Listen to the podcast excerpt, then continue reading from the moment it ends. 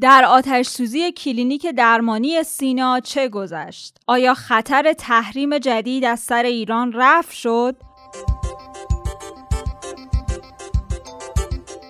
سلام امروز چهارشنبه 11 تیر ماه پادکست خبری پادیو رو میشنوید. در پادیوی امروز از مصاحبه با سخنگوی سازمان اورژانس کشور درخواست نمایندگان مجلس برای تشکیل فراکسیون عدس و سیر گلایه رئیس جمهور از تاخیر در پرداخت وام به مشاغل آسیب دیده از کرونا و علائم کرونا در کودکان رو براتون خواهیم داشت.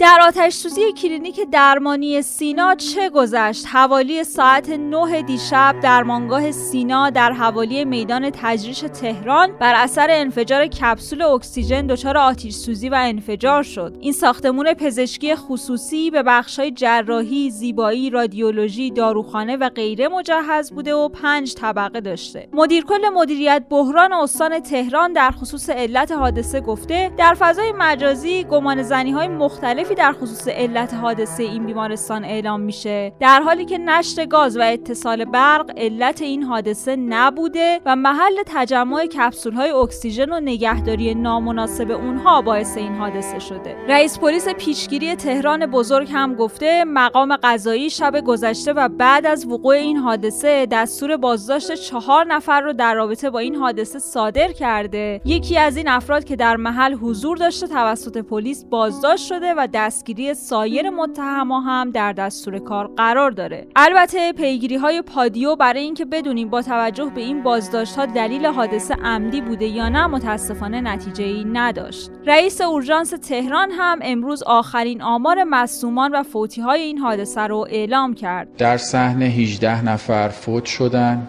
یک نفر در حین سی به بیمارستان منتقل شد که متاسفانه ایشون هم فوت شدن. 15 مصدوم سرپایی داشتیم که خدمات سرپایی ارائه کردیم و در صحنه ترخیص شدند و نه نفر هم به بیمارستان منتقل شدند که خدا رو شکر طی به حال پیگیری هایی که انجام شد حال تمام این نه نفر شرایط مناسب و پایداری دارن. خدمتون ارز کنم که علت حادثه باید به حال توسط متخصصین بررسی بشه و الان در دست بررسی هست که چه اتفاقی واقعا افتاده. باید نتیجه کارشناسی اعلام بشه. ساختمونی که دچار انفجار شد یه ساختمونی بوده که یه مرکز درمانی بوده.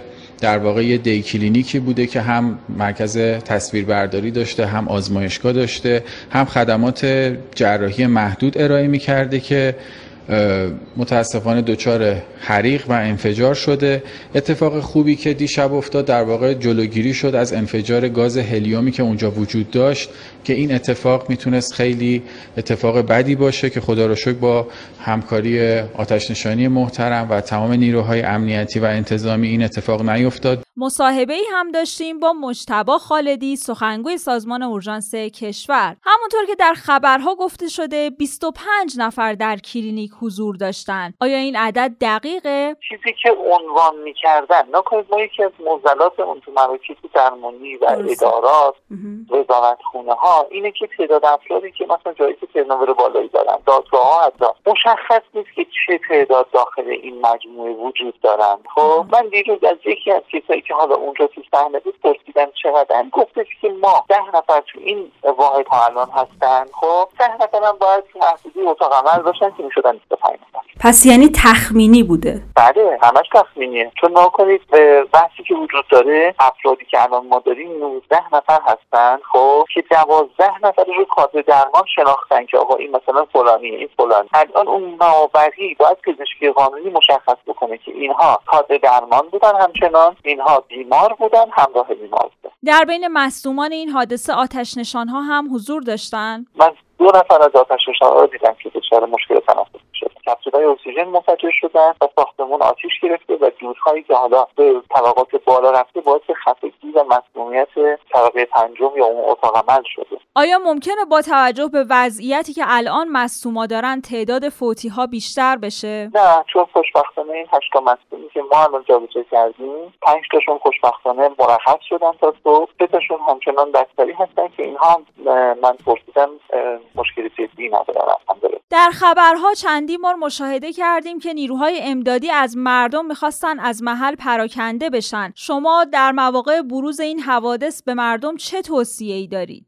ما تا ساعت چهار صبح که بالاخره فرمانده عملیات اعلام می‌کنه که خاتمه عملیات اتفاق افتاده و دیگه اقدامی از طرف اورژانس لازم نیست انجام بشه. ما تو صحنه بودیم. خود منم بودم به ما یکی از معضلاتی که تو تمام حوادث وجود داره خب افرادی مراجعه می‌کنن که خدمت شما عرض بکنم که برای نمی‌دونم دیدن مشاهده کسب خبر هرچی که اینها واقعا دارن میگن. این یکی از معضلات جید در امداد رسانی برای عوامل اورژانس آتشنشانی پلیس امداد و نجات هم من خواهشم اینه که مردم حتما آموزش داده بشه. اولا من حالا خوشبختانه ما شبکه خبر داریم در ایران. راحت می‌تونه تمام خبرها در اونجا گفته بشه تعداد مصدومین حالا من خواهشم اینه که یک شرایطی بشه که اسامی کسانی که حالا توی حادثه فوت می‌کنن بلافاصله اطلاع رسانی بشه. به جهت اینکه مردم از تردد محل حادثه خودداری بکنن. چون محل حادثه همچنان مثلا توی ساعتهای اولیه مثلا تا ساعت یازده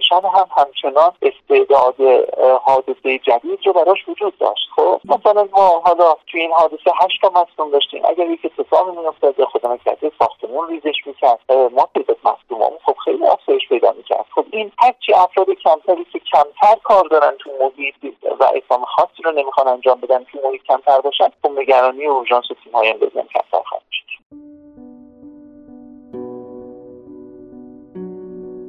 با توجه به صحبت‌های سخنگوی سازمان اورژانس کشور رئیس بیمارستان شهدای تجریش هم گفته علت فوت جانباختگان حادثه کلینیک سینا سوختگی نبوده و اونا به دلیل شدت دود غلیظ دچار خفگی شدن. گفته شده متاسفانه شدت انفجار به حدی بوده که ساختمون‌های اطراف کلینیک هم آسیب دیده. روایت مرد میانسالی از لحظه وحشتناک انفجار در کلینیک سینا اطهر و پرتاب شدن کپسول به حیاط خونش رو میشنویم. خب اینقدر این شدت انفجار زیاد بوده که کپسول افتاده خونه همسایه بغلی. اینه. حاجی؟ بگو دقیقا. من از اولش ما طبقه سه بود. یهو داشتیم شام می‌خواستیم آماده کنیم دیدیم از این در همین در رادیولوژی آتیش بیرون میاد. خانه من جیغ کشید. همین جیغ کشید انفجار اومد. این پنجره در ما اصلا به کل خوابید. بعد من اوزو اومدم پایین گفتم گاز ببندم. اومدم گاز بستم رفتم بالا پشتش دیدم صدا میاد تو حیات اینا یکی الان اونجا افتاده اومد تو حیات کپسول اینا اینجوری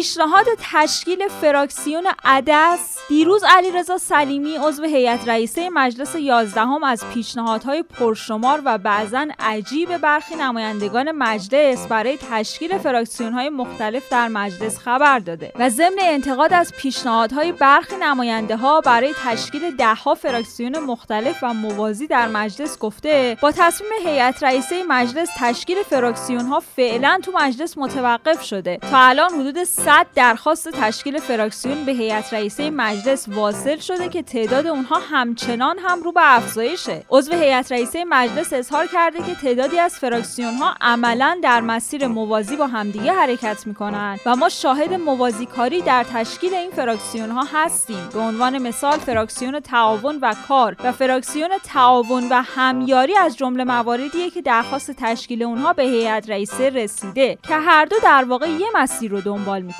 سلیمی اضافه کرده از سوی دیگه تشکیل فراکسیون های دیگه ای مثل فراکسیون عدس و سیر به هیئت رئیسه رسیده که سوال اینجاست که آیا باید شعن یه فراکسیون در این حد پایین آورده بشه؟ با توجه به این موارد هیئت رئیسه تصمیم گرفته فعلا جلوی تشکیل فراکسیون ها گرفته بشه تا سازوکار مناسبی برای تشکیل اونها در نظر گرفته بشه.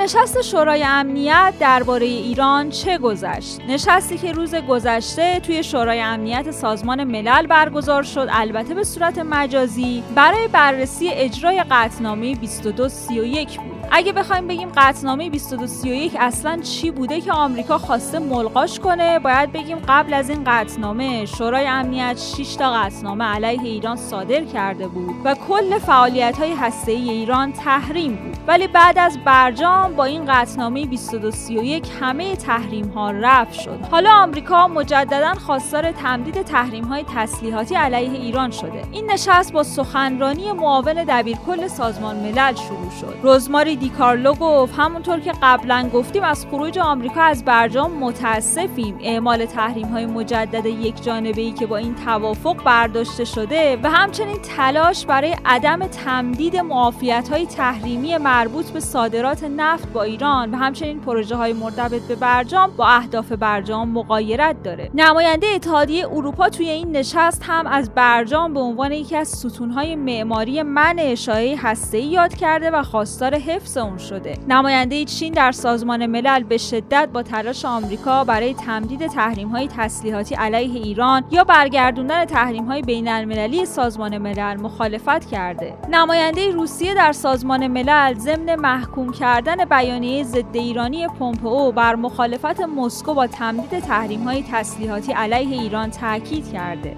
The US policy of unilateral actions disregards both common sense and the opinions of other states. ظریف وزیر امور خارجه ایران در نشست شورای امنیت سخنرانی کرده و گفته Iran's peaceful nuclear program remains subject to the most robust inspection regime in history. اقدامات جبرانی ما تا امروز هیچ تأثیری در نظارت و راستی آزمایی آژانس درباره برنامه صلحآمیز هسته‌ایمون نداشته و هر گونه محدودیت جدید توسط شورای امنیت برخلاف تعهدات اساسی که به ملت ایران داده شده. توی چنین سناریویی گزینه های ایران همونطور که قبلا به بقیه طرف های برجام اطلاع داده شده قاطع. اگه در مجموع بخوایم بگیم اعضای دائم شورای امنیت که حق وتو دارن با تمدید این تحریم ها مخالفت کردند. مجید تخت روانچی سفیر و نماینده دائم جمهوری اسلامی ایران در دفتر سازمان ملل هم در صفحه توییترش نوشته اعضای شورای امنیت سازمان ملل بار دیگه حمایت خودشون از برجام و قطعنامه 2231 رو اعلام کردند و اظهارات اونها ثابت کرده که از حرکت آمریکا برای تمدید تحریم تسلیحاتی علیه ایران که نقض قطعنامه 2231 حمایت نمی‌کنند. پادیو رو با خبرهای کرونایی ادامه میدیم. رئیس جمهور از برخی وزیران و بانک ها به خاطر تاخیر در پرداخت وام به مشاغل آسیب دیده از کرونا گلایه کرده. همین امروز در دولت من گله کردم از بعضی از وزرا و بانک ها برای اینکه وامی که بنا بوده در اختیار مشاغلی که در کرونا آسیب دیدن در اختیارشون گذاشته بشه تأخیر شده. خب تو جلسه بحث کردیم بنا شده جبران بشه سریعا این وام به کسب و کارهایی که صدمه دیدن پرداخت بشه. کرونا در کودکان با چه علائمی آشکار میشه؟ یک فوق تخصص بیماری های عفونی کودکان گفته از جمله علائم آشکار کرونا در بچه های زیر یک سال تب بالاست و علامت دیگه ای که الان خیلی شایعه اسهال و استفراغه. اگه اسهال و استفراغی صورت گرفت که همراه با اون سرفه دوندون شدن بدن و غیره مشاهده شد باز هم علامت خطری برای مراجعه به مراکز درمانیه. ممنونیم از اینکه پادیو رو میشنوید و اون رو به دوستاتون هم معرفی می‌کنید. page اینستاگرام ما رو با آدرس رادیو underline پادیو دنبال کنید. اونجا بخش های مهم و جالب هر پادکست رو براتون می‌ذاریم. پادیوی امروز رو با یک قطعه موسیقی به نام روزگار بدیه از امیر عظیمی به پایان میرسونیم. تا فردا عصر خدا نگهدار. روزگار بدیه پشت روزگار من. روز روشنم کجاست؟ شب گریه داره من. روزگار بدیه تو خودم. غمگینم. هر کجا میگردم خودم رو می‌بینم. زندگی کن عشق من قصه نخور. روزا با خوب و بدش میگذره. خونمون هرچی که باشه آخرش. از بیابون خدا که بهتره.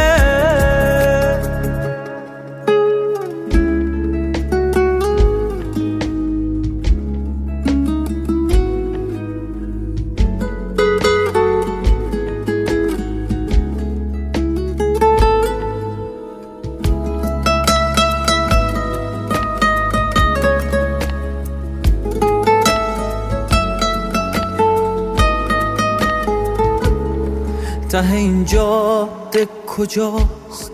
قصه کی تموم میشه؟ روزا اینجوری بعدم عمرمون حروم میشه. من به فکر بودنم تو به فکر رفتنی من تو رو می‌سازم. تو منو میشکنی من تو رو می‌سازم. تو منو میشکنی. حالم خوش نیست. زندگی ماشوبه سایه تو می‌بینم. با همینم خوبه. زندگی کن عشق من. قصه نخور. روزا با خوب و بدش میگذره. خونمون هرچی که باشه آخرش. از بیابون خدا که بهتره. زندگی کن عشق من قصه نخور. روزا با خوب و بدش میگذره. خونمون هرچی که باشه آخرش. از بیابون خدا که بهتره.